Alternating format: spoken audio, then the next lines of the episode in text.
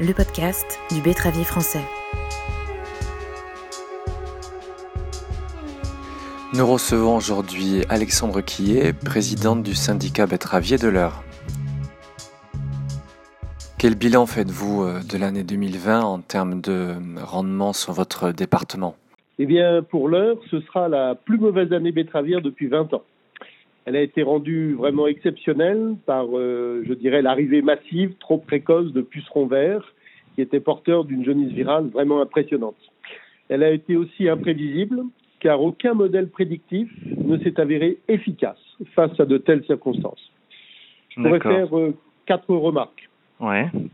Ce n'est pas une jaunisse virale qui nous a fait très mal, mais quatre viroses différentes. Mhm, mhm. Et qui ont fait des dégâts avec, je dirais, une certaine synergie lorsqu'elles étaient Mhm. multiprésentes dans la même parcelle. Ensuite, une perte majeure de rendement qui a été amplifiée par la sécheresse des deux saisons, printemps et été. Mhm.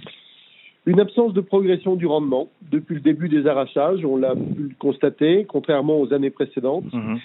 Et dû certainement au blocage du métabolisme de la plante par là ou les viroses présentes. D'accord. Mhm. Et enfin, des richesses inférieures à 16 en assez grand nombre, ce Mhm. que je n'avais jamais connu personnellement.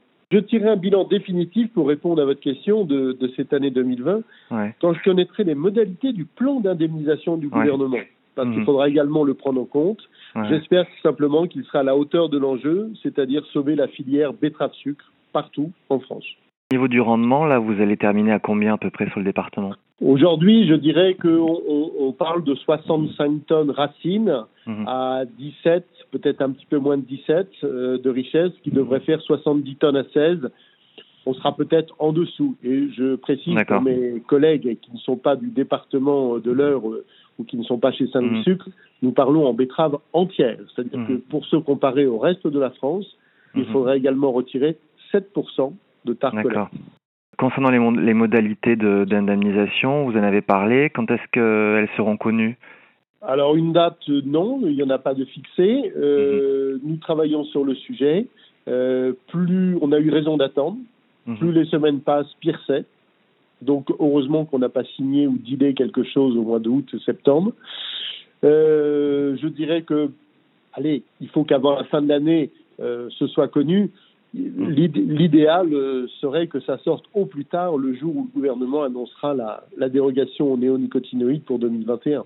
Et alors justement, pour 2021, comment vous voyez les choses euh, en termes de, de prévision de semis euh, Quelle est la température dans votre département? Oh, je, je dirais, elle est entre froide et tiède. Euh, je me place bien sûr dans le cas où nous obtenons à temps une dérogation d'utiliser les néonicotinoïdes en 2021. Mhm. Les planteurs choisiront sans doute à une très grande majorité une protection insecticide en enrobage de semences. Mhm. Et compte tenu d'un léger mieux sur les prix du sucre en perspective et, et avec la suppression de cette épée de Damoclès que constituait le, le risque jaunisse virale, j'ai le sentiment, mais c'est que le sentiment, que la surface de betterave pour approvisionner l'usine des Trépanies ne baissera pas globalement.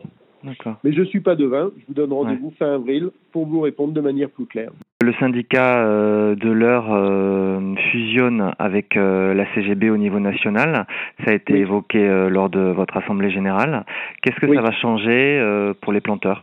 Eh bien, je, je dirais d'abord que cette réorganisation du syndicalisme betteravier a été mûrement réfléchie depuis 18 mois. Mhm. au sein du bureau de la CGB, puis de son conseil d'administration. Mhm. Euh, une raison, le temps est aux économies et nous réduisons drastiquement nos charges de fonctionnement Mhm. en n'ayant plus qu'une seule structure, la CGB, à la place des 14 syndicats betteraviers actuels. Mhm. La filière a moins de moyens aujourd'hui, il nous fallait être inventif. Mhm. Le processus de fusion-absorption est en cours. La CGB euh, en syndicat unique pour tous les planteurs français, Mhm. cela devrait être effectif au 1er janvier 2021. Mhm. C'est un changement, mais que sur le plan juridique. Euh, c'est sans conséquence sur les relations de la CGB avec les planteurs.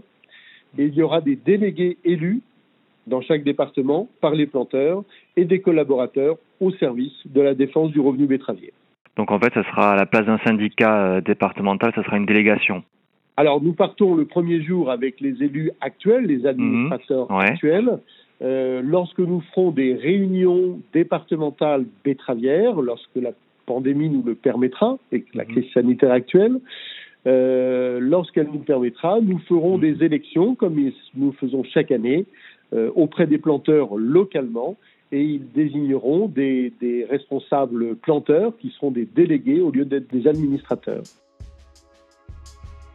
Merci Alexandre Quillet. Je rappelle que vous êtes président du syndicat betteravier de l'Eure et également président de l'Institut technique de la betterave. Les podcasts du betteravier français, présentation Adrien Cahuzac, montage Anna Outi, une édition CEDA 2020.